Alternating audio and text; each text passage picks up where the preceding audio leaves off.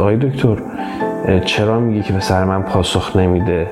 پسر من بسیار بسیار خوب هم پاسخ میده. شما زبان او رو نمی‌دانید. من باید برای بازه زمانی کوتاه انتخاب می‌کردم بین اینا که درد کدومشون رو می‌تونم رفت بکنم. باید شما می‌دیدید واکنش های این بچه های حالا عمدتا شاید بین 7 تا 12 13 ساله رو چی بود؟ به تلفن خونه روستا رفتم و با پذیرش اورژانس بیمارستان هماهنگ کردم. اسم و وضعیتش رو گفتم. پزشک شیفت گفت باید تحت بیهوشی بیرون بیاد. بغض کرد حسابی. گفت من که دوست ندارم. بچه ها با من دوست نمیشن. میگن تو بو میدی. و واقعا دلم میسوخت. می‌گفتم حالا ما خیلی از این درمان ها رو تو بچه ها می‌خوایم انجام بدیم. می‌بینیم مثلا ساعت ها وقت گرفته میشه بابت این مسئله و بچه نهایتا همکاری نمی‌کنه. و خیلی حس بدی برای من بود. احساس فریب خوردگی داشتم. پشت قفسه ها قایم شدم که من نبینن. انگار که می‌خواستم من نبینن که من یه فریب خوردم مثلا. کتاب رو باز کردم. گوشه کتاب نوشته شده بود. هم یاد است و هم یادگار به نازش میدار تا وقتی دیدار. سلام دوستان. من سیامک شایان هستم و این دوازدهمین اپیزود بیستوری و ششمین اپیزود میانی این پادکست و بخش دوم از روایت مهربانی است که در اسفند ماه 1401 منتشر میشه.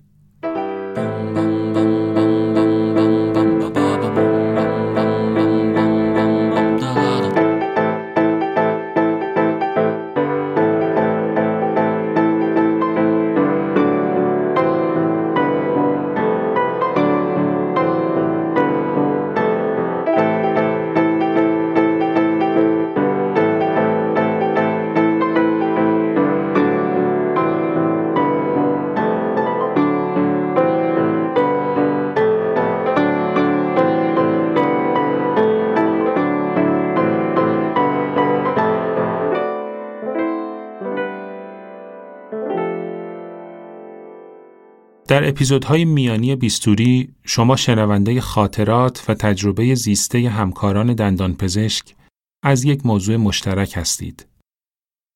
این شماره به سراغ دندانپزشکان نودوستی میریم که بی هیچ چشم داشت مادی بخشی از عمر خودشون رو صرف فعالیت‌های خیریه و انجام خدمات درمانی رایگان و داوطلبانه برای افراد مناطق محروم و کم برخوردار و دور افتاده می کنند.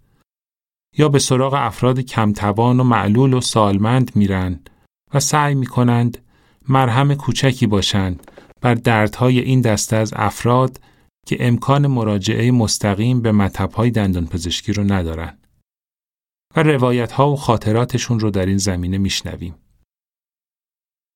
این اپیزود اگرچه تصویری از نوع دوستی و مهربانی دندون پزشکاست اما میشه از خلال اون به فرهنگ مردم در مناطق کمبرخوردار و محروم کشور نگریست که چگونه با محرومیت های اقتصادی و اجتماعی مواجهند و سایه سیاه فقر و نداری رو روی سر اونها نظاره کرد. شما در خلال این روایت ها از زاویه دید دندان پزشک ها با تصاویر تلخ و تکان دهنده مواجه میشید که ممکنه کمتر به چشمتون اومده باشه. اما نکته اینه که حضور دندان پزشک در مناطق محروم یا کار داوطلبانه برای محرومان و معلولان جدا از حس خوبی که بابت ادای مسئولیت اجتماعی به اونها میبخشه آورده های افسونتری هم براشون داره و تأثیر شگرفی بر خود درمانگران می‌گذاره و زاویه های جدیدی از زندگی رو به روی اونها باز می‌کنه.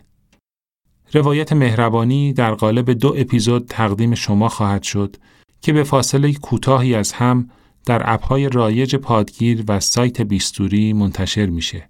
بخش اول روایت مهربانی رو در قالب اپیزود 11 بیستوری شنیدید و حالا شنونده بخش دوم اون هستید.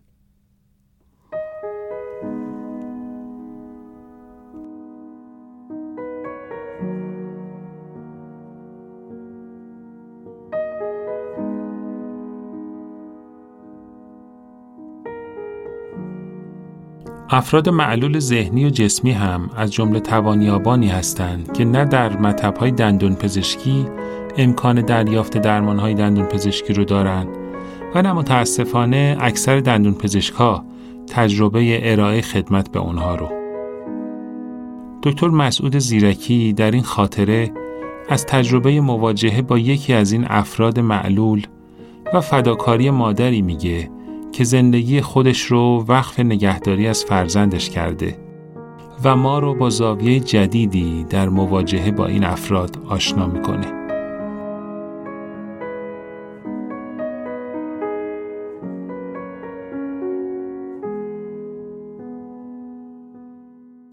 یه مراجعی داشتم به اسم آقا رضا آقا رضا ما ناتوانی ذهنی و حرکتی داشت و بسیار حرکاتش غیر قابل کنترل بود ناتوانیش رو از اوایل کودکی تشخیص داده بودن و رضا زمانی که به من مراجعه کرد سنش 22 سال و دو ماه بود. 22 سال و دو ماه عددی بود که مادرش روبروی کلمه سن توی پرونده نوشته بود. رضا مادر عاشق بیشه داشت. مادری که عاشق رضا بود و با عشق اون رو بزرگ کرد. حتی میگفتش که من این رو روی پام میخوابونمش. یک مرد 22 ساله رو روی پاش میخوابون تکونش می‌داد. این پاش رو بالا می‌داد احتمالا چون خب قد بلندم بود اتفاقا رضا. و بسیار بسیار به رضا رسیدگی می‌کردن. برای در واقع اولین باری که به من مراجعه کردن زمانی بود که یه جایی دندونش رو کشیده بودن و این خونریزیش متوقف نشده بود. بعد یه روز آوردن درمونگاه و من آوردن که من براش بخیه بزنم. خیلی سراسیمه آشفته بودم. من رو نمیشناختن و خب به هر داستان و شکلی که بود دندونش رو براش بخیه زدیم. ولی اتفاقی که بر خیلی جالب بود این بود که وقتی که من می‌خواستم براش کار بکنم و در واقع اون سوچورینگ رو بزنم بخیه رو بزنم اونجا رضا بیتابی می‌کرد. علا رقم بیهستی که بهش زده بودیم. اما مادرش شروع می‌کرد آهنگ خونه مادر بزرگه رو براش خوندن با صدای بلند و صدای کنار گوش رضا. می‌گفت رضا این آهنگ رو دوست داره و این آهنگ آرومش می‌کنه. این اولین مواجهه من شرایطی بسیار ابزورد که یک بچه داریم براش بخیه می‌زنیم و کسی داره براش آهنگ خونه مادر بزرگه رو می‌خونه. خونه مادر بزرگی که هزار تا قصه داره. خب من عشق رو در تمام رفتارهای مادرش نسبت به رضا می‌دیدم مثل همون پرونده که گفتم این بار که به مطب مراجعه کرده بودن توی پروندهش قید کرده بود 22 سال و دو ماه. و گهگداری با هم هم کلام می‌شدیم. مراجعات بعدی دوباره برای دندون دیگهش به مطب داشت و به هر بار ما کاری که می‌خواستیم بکنیم خب تشخیص این که دندون بیهست شده توی کسی که ناتوانی ذهنی و حرکتی داره تشخیص سختیه. یعنی اینکه بیهستی رو بزنیم بعد باید دقت کنیم به حرکاتش ببینیم که کجا آیا لبش رو گاز می‌گیره یک تغییری تو رفتارش نسبت به لبش ایجاد میشه یا نه که از روی اون تغییر رفتار حدس می‌زنیم که احتمالا انشاءالله بیهستیمون گرفته و مراجعهمون بیهست شده. چون زبان این که بخواد بگه که چه حالی داره و درد داره یا درد نداره رو نداره. زبان این که بگه بیهست شده یا نه رو نداره. توی آخرین بارهایی که با رضا مواجه شدم چند وقت قبلترش کلیپی براشون فرستاده بودیم توی نرم افزارهای مربوط به شبکه های اجتماعی و من عکس پروفایلشون رو دیده بودم که عکس پروفایلش رضا کنار مادرش ایستاده بود. و مادرش این عکس عکس پروفایلش کرده با افتخار خب از ظاهر رضا کاملا مشخص بود که ناتوانی ذهنی و حرکتی داره. کمی تو اون عکس میخندید رضا و مادرش هم همینطور بسیار شاد بودن عکس بسیار شادی بود. یک بار که کار رضا تموم شده بود فرداش که برای در واقع فالو آپ زنگ زده بودیم حالشون رو بپرسیم. از ماشین خواستم که گوشی به من بده و من هم با مادرش صحبت کنم. من مادرش پرسیدم که من شاهد در واقع این تلاش شما و عشق شما به رضا هستم. سه تا فرزند دیگه هم داشتن این بزرگوار. گفتم که من شاهد این عشق ورزیدن شما شاهد تلاش شما شاهد سپید شدن موی شما توی این چند سال بودم. هم شما هم پدرش. من بگید که خیلی برام سواله خیلی شگفت انگیزه الان رقمی که تحسین و تایید می‌کنم. اما شگفت انگیز شمایی که هیچ فیدبکی دریافت نمی کنید هیچ زبان تشکری نداره رضا به شما بگه که از تشکرش بگه حسش رو به شما انتقال بده. و شما پاسخی بابت این مهرتون دریافت بکنید. چطور این همه عشق یک جانور رو میورزید به او؟ چطور این, این ادامه داره استمرار داره. 22 سال و دو ماه دارید مدام عشق میورزید مدام نگهداری می‌کنید مدام پوشک می‌کنید مراقبت می‌کنید در فرزندی که نمی‌تونه پاسخی به مهر شما بده. مادرش یک چند لحظه سکوت کرد و بعد با یک لحن بسیار خاص و جالب و حق به جانب لحنی که در واقع همیشه تو ذهن من باقی مونده گفت آقای دکتر چرا میگی که پسر من پاسخ نمیده؟ پسر من بسیار بسیار خوب هم پاسخ میده. شما زبان او رو نمی‌دانید. شما نمی‌تونید بفهمید که اون چی میگه. بچه من وقتی که چشمش رو تنگ می‌کنه داره به من میگه که من از تو ممنونم. بچه من وقتی که دستش رو اینطور رو دست من فشار میده به من پاسخ تشکرآمیزی رو داره میده. من یک وقتایی از فلان حرکتش می‌فهمم که فلان حال رو داره. برای من لیستی رو گفت فهرستی رو گفت از کارهایی که رضا می‌کرد. حرکات بسیار بسیار ساده ای که برای او زبان بودند. زبان اشاره بین مادر و پسر. و او از این حرکات انرژی می‌گرفت. در واقع رضا زنده بود و حرکت داشت پویا بود مثل هر فرد دیگه ای توی این جامعه بر مادرش چون مادرش زبان او را می‌دانست. می‌فهمید که چی میگه. و من فکر کردم که همش این روزها در واقع دارم فکر می‌کنم که رضا خیلی میاد تو ذهنم. فکر می‌کنم که کی خوشبختره. رضایی که مادرش زبانش رو می‌فهمه از ریزترین حرکاتش احساس زنده بودن و پویایی و رشد رضا رو می‌گیره. یا جامعه ای که کسی زبانش رو نمی‌فهمه. وقتی که میلیونی میره رأی میده. وقتی که میلیونی نمیره رأی بده. وقتی که میلیونی مهاجرت می‌کنه. وقتی که تظاهرات سکوت می‌کنه. وقتی که از باخت تیم ملیش خوشحال میشه. جامعه ای که هزاران هزار بار به هزاران هزار شکل مختلف سعی کرده حرف بزنه سعی کرده که زبان و دیالوگی رو برقرار کنه با کسانی که قرار دادن قیمش محسوب می شدن کسانی که مسئولیتی رو در پرورشش به عهده داشتن. سعی کرده حرف بزنه اما زبانش فهمیده نشده. این روزها خیلی به رضا فکر می‌کنم. فکر می‌کنم کاش کاش کاش این سرزمین هایی که کسی زبانشون رو نمی‌فهمه مردمانی که کسی دیالوگشون رو نمیشنوه مادری مثل مادر رضا داشته باشن.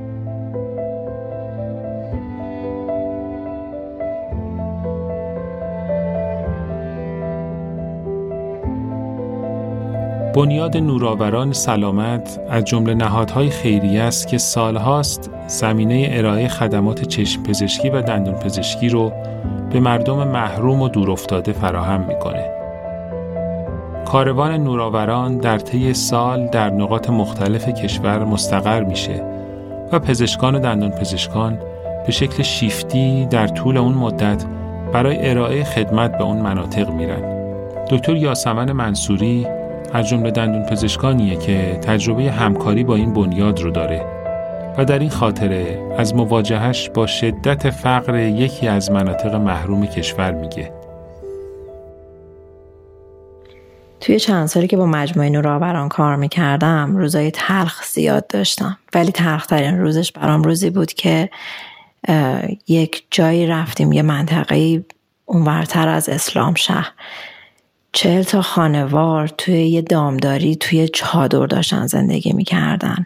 اینا یه فضایی رو درست کرده بودن که یه تاق زده بودن شده بود آشپزخونهشون که همه اینا با همدیگه اونجا آشپزی می‌کردن. فقط یه دونه سرویس بهداشتی بود.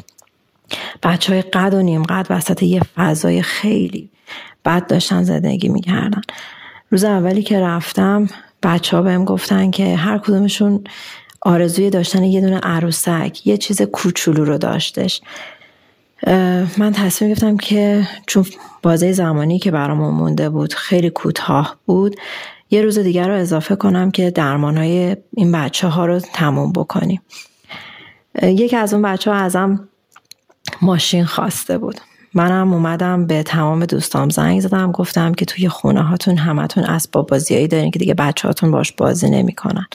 اینا رو جمع بکنیم من ببرم برای این بچه ها بچه های دهه هشتاد واقعا روحیه خاصی دارن. اینا حتی از اسباب بازی هایی که دوستش داشتن باهاش خاطره داشتن گذشتن که بدیمش به این بچه ها جلسه بعد من این اسباب بازی ها رو بردم بین بچه ها پخش کردم درماناشون تموم شده بود. وقتی که از در کانکس اومدم بیام بیرون با یه صحنه بعدی مواجه شدم. یک حالمه جمعیت پدر و مادر این بچه ها وایستاده بودن و هر کدومشون داشتن می‌گفتن ما چندین شب از درد نخوابیدیم. مدت زیادیه که مثلا خودمون داریم آنتیبیوتیک می‌خوریم آبسه می‌کنه دندونشون. و من باید برای یه بازه زمانی کوتاه انتخاب می‌کردم بین اینا که درد کدومشون رو می‌تونم رفت بکنم. و اون لحظه برای من یکی از لحظه های خیلی سخت زندگیم بود. برای اینکه اون شرایط اونجا انقدر تلخ بود. اون لحظه انتخاب کردنه که چه درمانی می‌تونم انجام بدم که درد این آدم ها رو یه ذره تسکین بدم برام خیلی دردناک بود.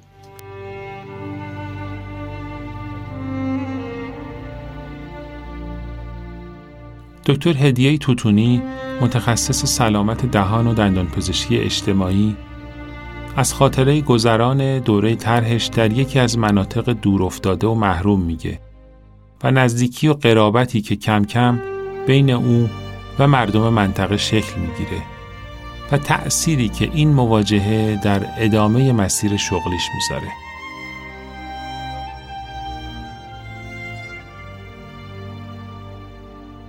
منطقه محروم، محرومیت منو به یاد 16 ماه و 24 روز از زندگی میندازه. به یاد منطقه به اصطلاح با ضریب سه پنجم. به یاد نخستین تماس من با محرومیت و زیستنم توی محرومیت. به یاد سوار شدن به لندروور و بالا و پایین شدن توی جاده های خاکی به یاد سراب جاده های روزهای آفتابی و گرم تابستون 1382 به یاد ساختمون مکعبی با درب ورودی فلزی زنگ زده که صدای سایش چفتی درش موقع باز کردن اون مثل یک صدای تیز و زیر گوش رو میخراشید و سرت زنگ می‌زد. بعد دالان نور با گرد و غبارای ریز و رقصونش راه رو اتاق تاریک انتهای اونو روشن می‌کرد و دیوارهای دوده گرفتش که روزگاری سفید بودن هویدا می‌شد. به یاد وسایل زنگ زده که به کف کشوهای نیمه باز و کابینت ها چسبیده بودند. به یاد یونیت و دستگاه رادیوگرافی روتر خاک گرفته. بخاری های نفتی و هر شیء از کار افتاده و زنگ زده که اونجا انبار شده بود. به یاد مکاتبات و دوندگی های فراوون، گاهی دل سرد بودن، گاهی ناامید، گاهی خشمگین، گاهی عصبانی و گاهی امیدوار و مصمم تا سر و سامون دادن به اون ساختمون مکعبی که یک ماه و نیم طول کشید تا شرایط مناسبی پیدا کنه و بهش می‌شد بگی مرکز دندان پزشکی. به یاد خانم محسنی که هر وقت برای چکاپ فشار خونش میومد اونجا سرایدار به هم می‌گفت خانم دکتر باز خالتون اومد. اون با ارزشترین داراییش رو تخم مرغهایی رو که مرغش همون روز گذاشته بود و با عنوان تعارف برام می آورد و در ابتدای هر جملش می گفت خاله جان به یاد زمستان اون سال و بچه های مدرسه روستا که ظهر توی راه برگشتن به خونشون وقتی از جلوی مرکز رد می شدند و من داشتم زیر آفتاب کمرمق ظهر زمستون روی ایوون مرکز دست و پاهای بیهست شده از سرمام و گرم می کردم با لبخند برام دست تکون می‌دادن و صدا می‌زدن. سلام خاله دکتر. به دهگردشی های ماهیانه و معاینات مردم روستا توی خونه های بهداشت. به یاد حسین. نوجوانی که از نظر ذهنی کم توان بود و صداش می‌کردند. حسین خله توی دهگردشی های اون روستا توی انجام معاینات دهان مردم بهم کمک می‌کرد. دستیارم شده بود انگار. وقتی کارمون تموم می‌شد برام توی لیوانی که اهالی می‌گفتن برای عزیزترین مهموناش نگه داشته که چایی بریزه برام چایی میریخت و از کنارم و از آرزوهاش می‌گفت و بعد از خداحافظی تا جایی که می‌تونست پشت ماشین اونقدر میدوید تا از دیدم محو می‌شد. به یاد چشم کبود دختر چهارده ساله‌ای که توی عقد بود و برای اجازه اومدن به دندون پزشکی از همسر 18 سالش کتک خورده بود و من مجبور بودم همون روز تا نوماشوم حدودای ساعت سه و نیم چهار بعد از ظهر توی گویش محلی همه درمانش رو انجام بدم. و بعدم می‌گفت اگه نزنه که مرد نیست. به یاد قلاب فرشبافی فرو رفته به کف دستی دختر یازده دوازده ساله که می‌خواستن به زور شوهرش بدند و در مقابل حمله پدرش با دستش از خودش دفاع کرده بود. فقط بیهستش کردم تا از درد به خودش نپیچه و اشک نریزه و ارجایشون دادم به بیمارستان توی شهر پنجاه کیلومتر اون طرفتر. به تلفن خونه روستا رفتم و با پذیرش اورژانس بیمارستان هماهنگ کردم. اسم و وضعیتش رو گفتم. پزشک شیفت گفت باید تحت بیهوشی بیرون بیاد. به یاد رانندگی با لندروور وقتی که توی یکی از دهگردشی ها حشره چشم راننده رو گزیده بود و مجبور شدم با لندروور برونم و دنده هاش رو با ماشین سواری قاطی می کردم. به یاد رانندگی با نیسان آبی انتقال شیر وقتی که زنی توی نصرآباد زمان زایمانش رسیده بود و وسیله نبود شوهرش با موتور همراه دختر کوچیکش که حائل بشه بین او و ماما اومده بود دنبالش اما مامای مرکز از موتور سوار شدن میترسید. سویچ نیسان رو برداشتم و دنبال موتور رفتیم و اون نوزاد رو به دنیا آوردیم. به یاد دوتا بچه.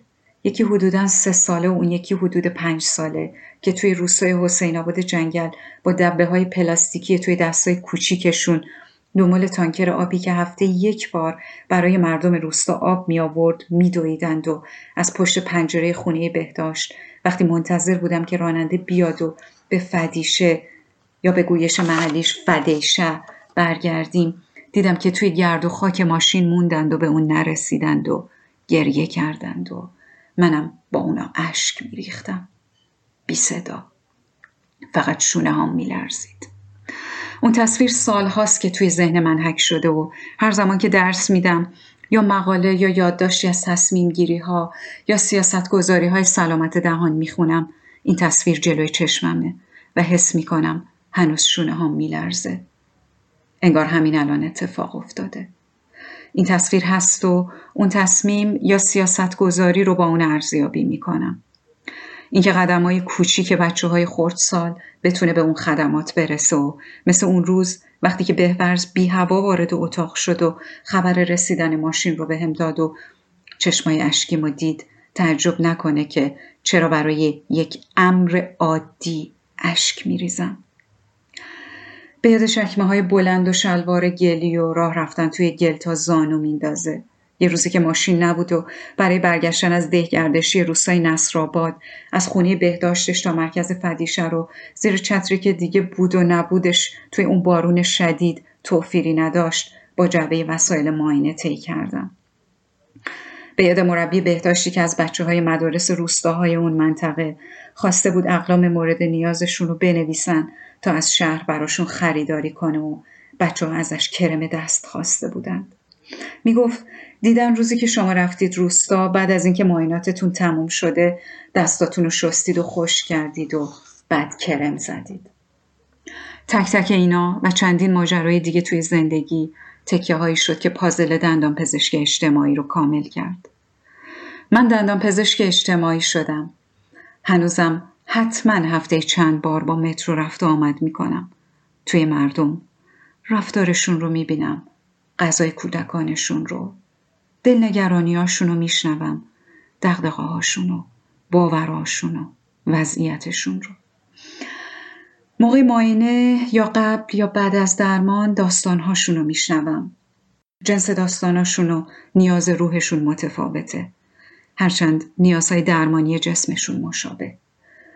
و سعی من در حد بزاعتم کوتاه کردن مسافتیه که برای اونچه که حقشون از سلامتی ندوان یا دست کم پشت گرد و غبارش با دل سردی متوقف نشن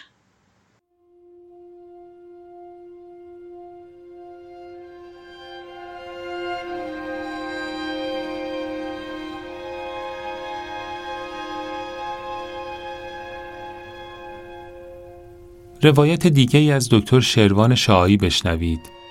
درباره تجربه حضورش در یک نقطه بسیار محروم کشور و مواجهش با کودکان و آرزوهای پاک و بیالایش اونها و اشاره تعمل برانگیزی که به بحث مسئولیت اجتماعی گروه های تأثیرگذار جامعه می‌کنه.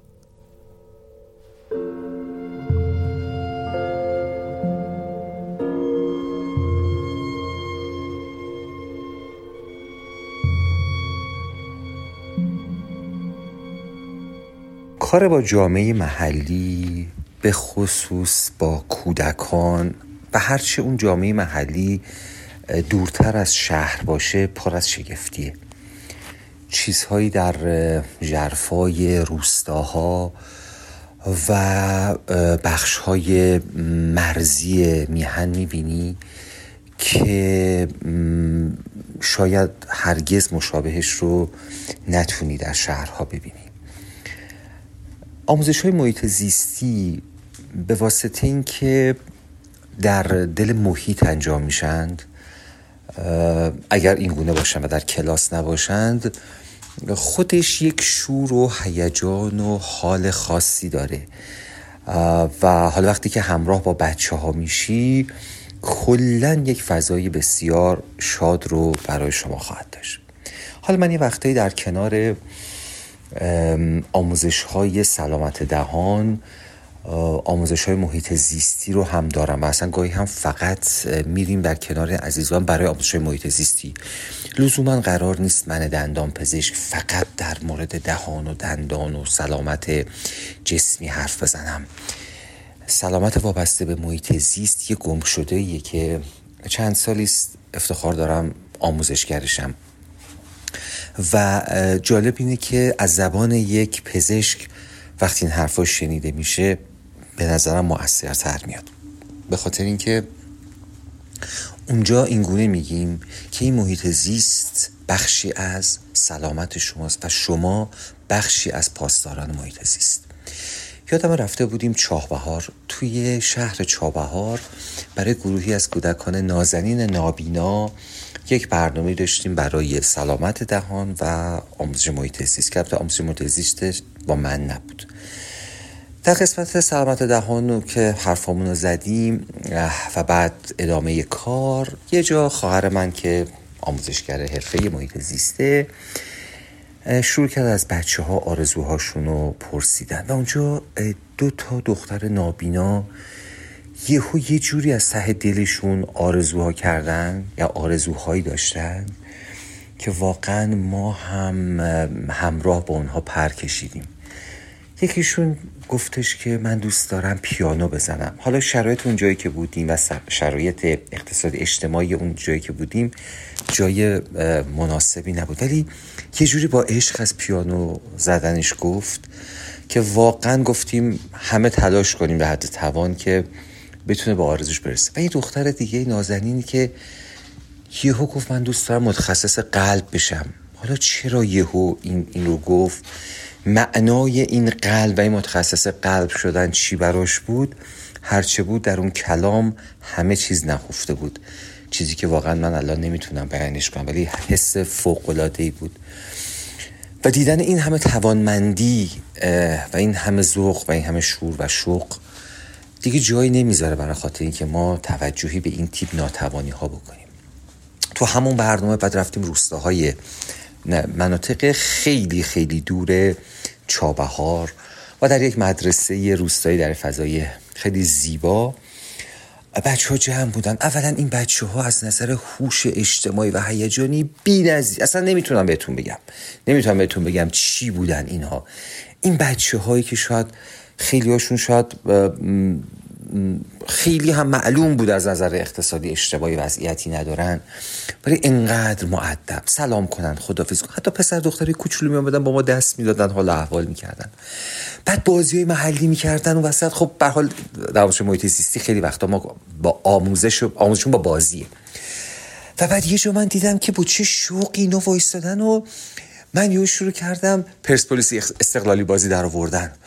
اول گفتم پرسپولیس سوراخه دم او یه جماعتی شروع کردن و همراهی کردن استقلالی و جالب بود که عمده دخترام استقلالی بودن. خب منم من خودم یه پرسپولیسی دو آتیشم. اول از اون گفتم بعد گفتم ای حالا استقلال سوراخ یه گروه دیگه ای بعد شما نمی‌دونین با چه شوقی.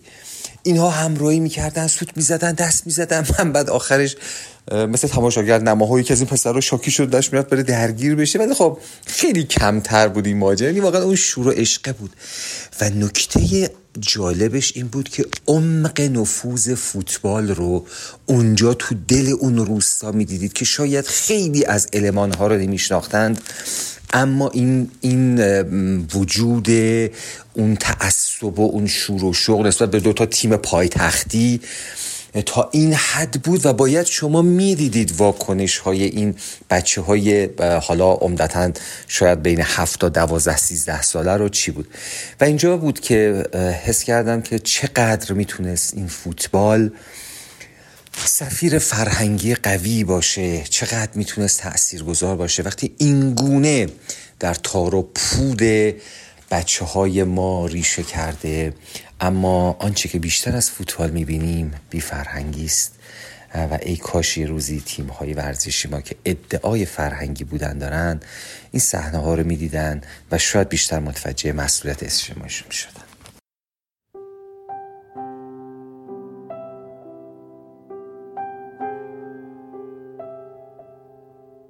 مهاجران افغان سالهاست ایران رو به عنوان وطن ناگزیر خودشون انتخاب کردند. اغلب این دوستان از افراد محروم و کم برخوردار جامعه ما هستند. اما متاسفانه نگاه تبعیض‌آمیز برخی از هموطنان به این افراد تلخی فقر رو در کام آنها دوچندان کرده. خاطره بشنوید از دکتر مریم ثابت از برخورد با یک کودک معصوم افغان رو. پسرک کوچک افغان برای درمان دندانهاش با نامه مدرسه به مطب اومده بود. روال کار معمولا یک والد یا سرپرستی غیر از اونها بود که با اخم و تخم و با زور فشار مربی مدرسه بچه رو می آورد و با بیمیلی تمام و قرولون تعدادی از جلسات درمان رو پیگیری می کرد. و بعد هم دیگه هیچ وقت خبری از مراجعه برای چکاپ های دوره‌ای که توصیه می کردم نبود. فضای کار برای این بچه های بدسرپرست فضای پر بود. و حساسیت های این بچه ها با همه مریض های اطفال دیگه فرق داشت. خام شکلاتی اما نقل مطب بود. بچه های مطب با دیدنش سر از پا نمیشناختن و پیرمردی که همراهش بود پدر بزرگ خوش حوصله و خوشذوقی بود که مثل قندون بلور هوای خام شکلاتی رو داشت. جلسه دوم یا سوم درمانش بود و خیلی خوشحال از اینکه میاد جایی که حسابی بهش خوش میگذره و کلی جایزه خوشگل می‌گیره.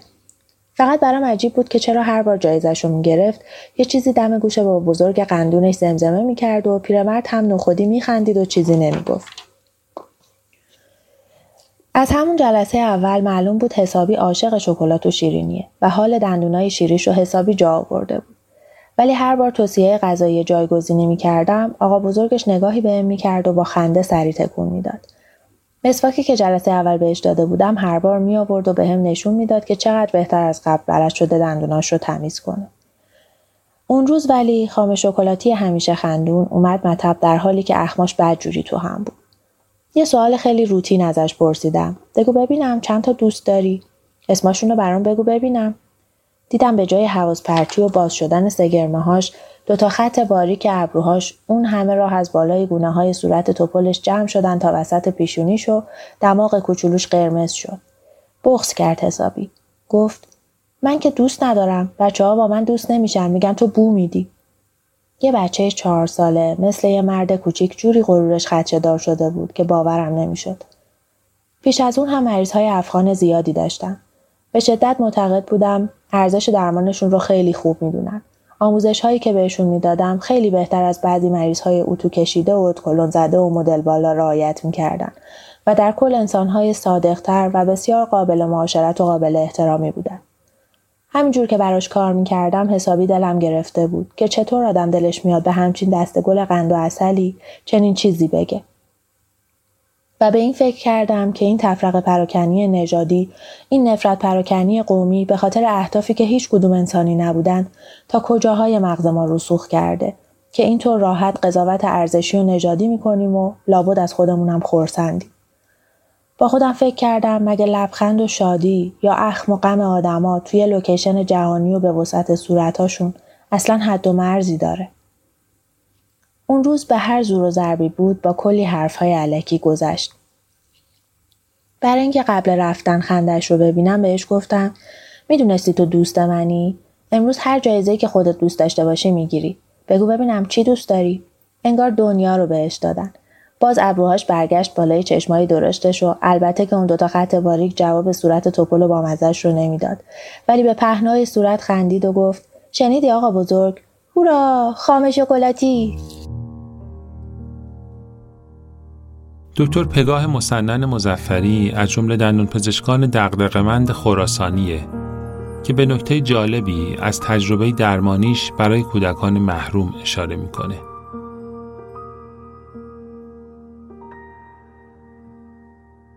مهمترین خاطره که من از کار برای محرومان دارم اینه که وقتی برای اینها کار می‌کنیم چنان این کار کردن و انجام درمان برای اینها مهمه و مطلوب هست و دوست دارن که براشون کار بشه که خیلی از چیزایی که ما توی مثلا کنترل رفتار خوندیم یا خیلی از مسائل دیگه واقعا کم اهمیت ممکنه بشه. من یادم یه بار توی یکی از مدارس حاشیه شهر توی کانکس مشغول درمان بچه ها بودم. تعداد بچه ها خیلی زیاد بود و خب هوا خیلی سرد اینها اومده بودن و واقعا نمی‌شد مثلا ما اینا رو بگیم حالا امروز برین یه روز دیگه بیاین و دلمون نمیومد واقعا این کار بکنیم. همشون امیدوار خوشحال خندون منتظر که براشون کار انجام بشه. یادمه که اولش که می‌خواستم کار کنم خب بنابراین اینکه اینا خیلی کم سن و سال بودن سعی کردم با اصول کنترل رفتار برم جلو سرنگ از دیدشون مخفی کنم.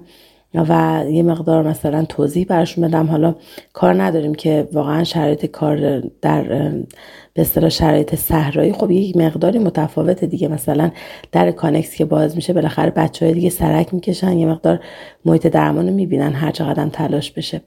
ولی یادم این بچه ها اصلا تفلکی ها صداشون در نمیومد یعنی اصلا گریه نمی‌کردن خیلی خوب همکاری می‌کردن وقتی می‌گفتم دهنتون رو باز کنین با تمام توان چشاشون رو میبستن دهنشون رو باز می‌کردن که اصلا من بعضی وقتا نگران می‌شدم می‌گفتم نکنه مفصلشون آسیب ببینه. طفلک ها خیلی همکاریشون خوب بود و اصلا انقدر خوشحال بودن که مثلا ما براشون اونجا دندون پر کنیم یا حالا بعضی وقتا دیگه فقط extract می‌شد کرد که اصلا هیچ کدوم از اون چیزایی که ما در رابطه با کنترل رفتار و اینا خوندیم در موردشون نیاز نبود. و بسیار همکار بسیار خوب بسیار مطیع و در درمان همکاری بالا. و واقعا دلم میسوخت. می‌گفتم حالا ما خیلی از این درمان ها رو تو بچه ها می‌خوایم انجام بدیم. می‌بینیم مثلا ساعت ها وقت گرفته میشه بابت این مسئله و بچه نهایتا همکاری نمی‌کنه. ولی اینا خیلی همکاریشون خوب بود این مهمترین خاطره که من از کار کردن برای افراد محروم دارم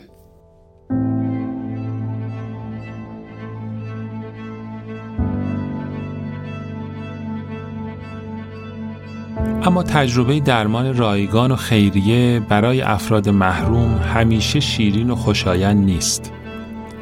سوء استفاده و فرصت طلبی برخی از افراد از حس نوع دوستی دندون پزشکا گاهی کام دندون پزشکا رو از درمان خیریه تلخ می‌کنه و باعث میشه اونها از مشارکت در چنین حرکتهایی پشیمون بشن. دکتر سروناز زاره مهرجردی از چنین تجربه ای میگه جایی که متوجه میشه یکی از مراجعه کنندگانی که برای دریافت خدمات رایگان به اون مراجعه کرده در اصل یک فرد تقریبا متموله که خودش رو در قالب یک محروم جا زده.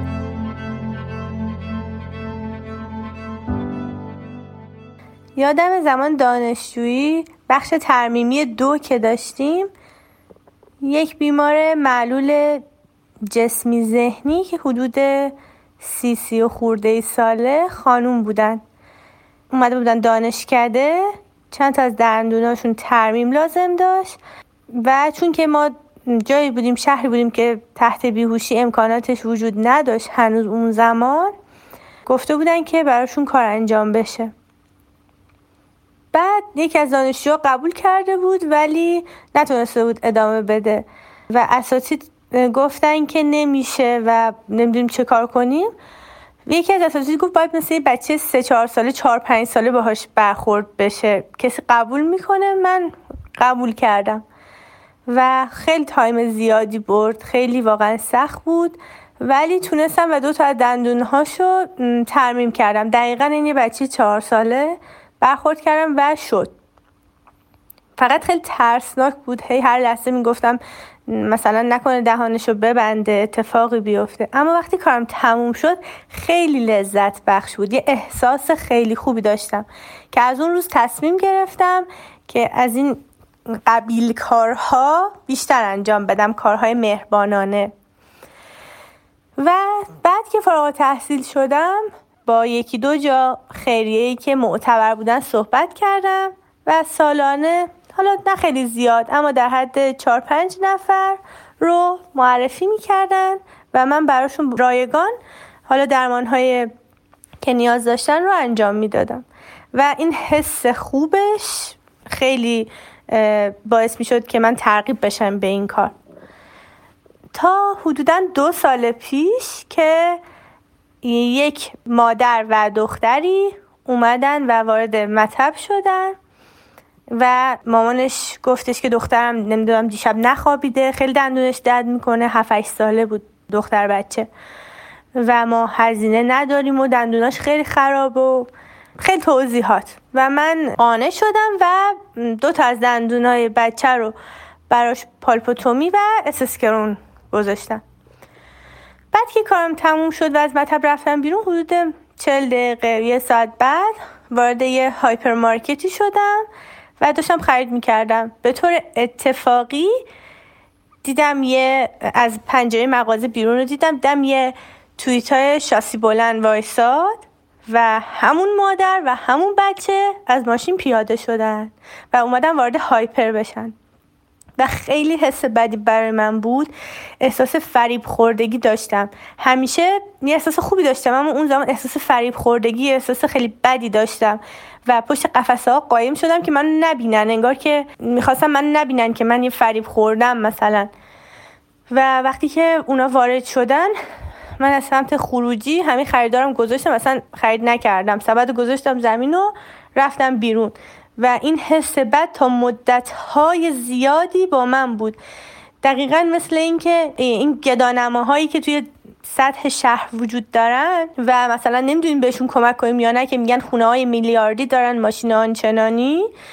و آدم میمونه که آیا این واقعا نیازمنده یا یک گدانماست و باید بهش کمک کنیم یا نه. یه همچین دوراهی من گیر کرده بودم تا مدت ها و فقط فقط فقط افرادی رو قبول کردم که تایید شده خیلی کامل تایید شده بودن. تا اینکه باز هم یه بار دیگه همچین اتفاق مشابهی برای من افتاد. یه مادر و یه دختری اومدن و من دل زدم به دریا و براشون کار انجام دادم. البته اینکه حالا من خیلی زیاد این موارد داشته باشم شاید پنج مورد شیش مورد در سال ممکنه اتفاق بیفته. و من این بیمار رو قبول کردم و دندونش رو حالا درمان کردم. بعد از گذشت دو سه ماه دیدم که مادر این بچه یه جعبه بزرگ انار با خودش آورده بود برای تشکر. اون زمان هزینه رو نداشتن نتونسته بودن پرداخت کنن اما به جای تشکر برای من بعد از چند ماه که محصولشون به دست اومده بود جعبه انار آورده بودن و این هم یه حس خیلی خوب بود.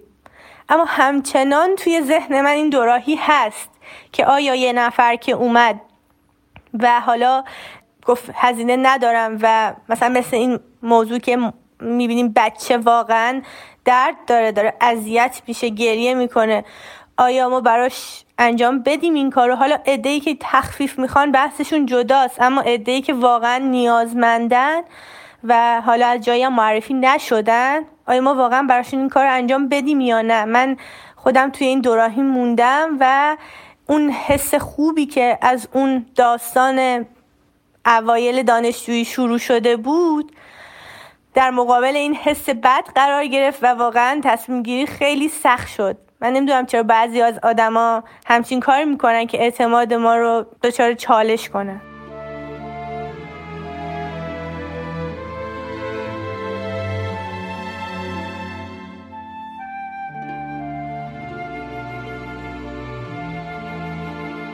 روایت آخر این اپیزود پادکست رو دوباره با صدای دکتر محمد پارسیون بشنویم که از تجربه سالهای دورش در درمان یک دختر خردسال میگه و مواجهه سالها بعدش با همون فرد و این بار در یک فضای تازه و یک کسفت متفاوت.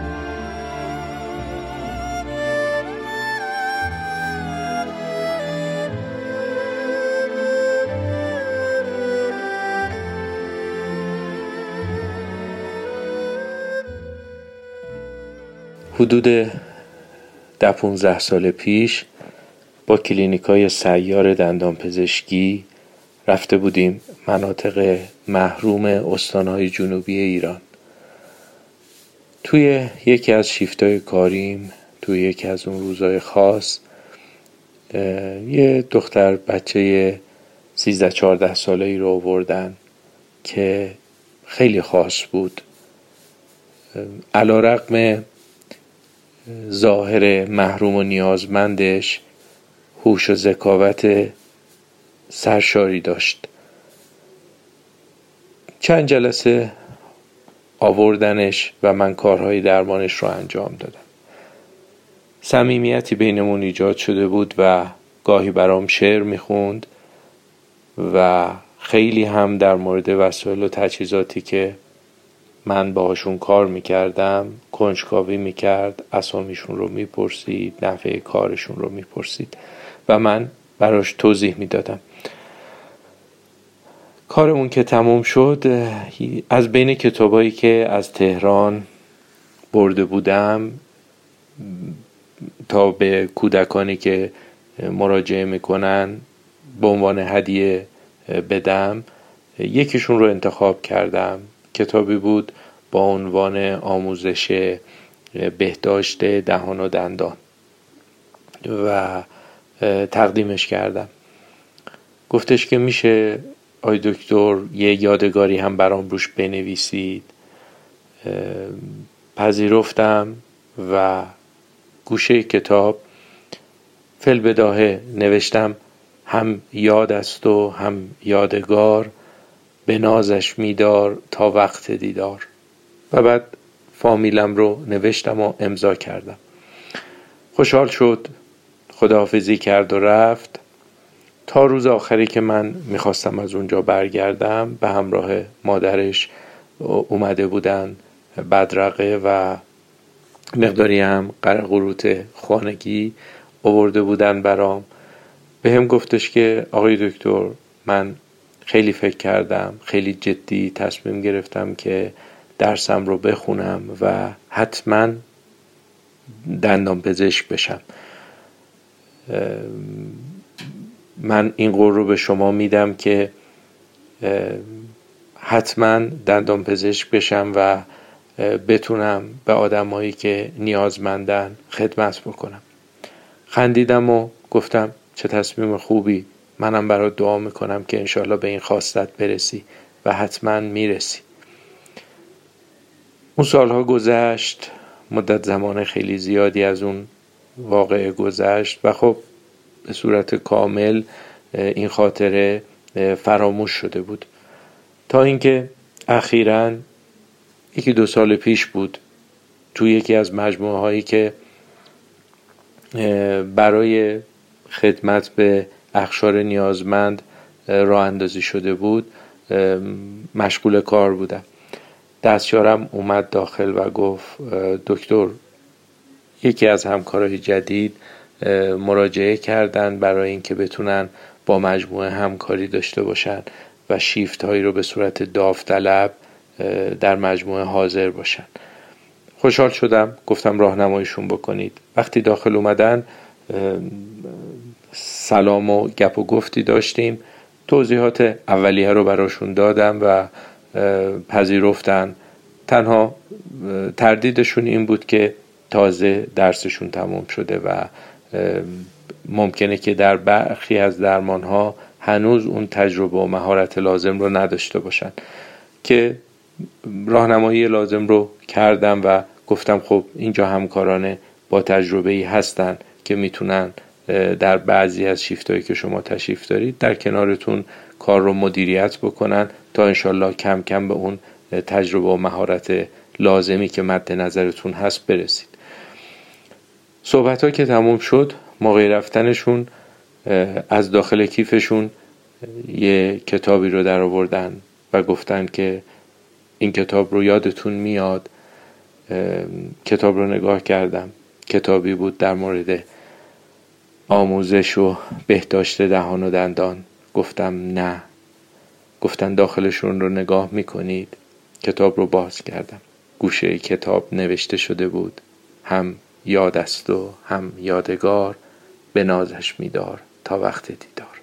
و بعد اسم خودم رو اون پایین دیدم.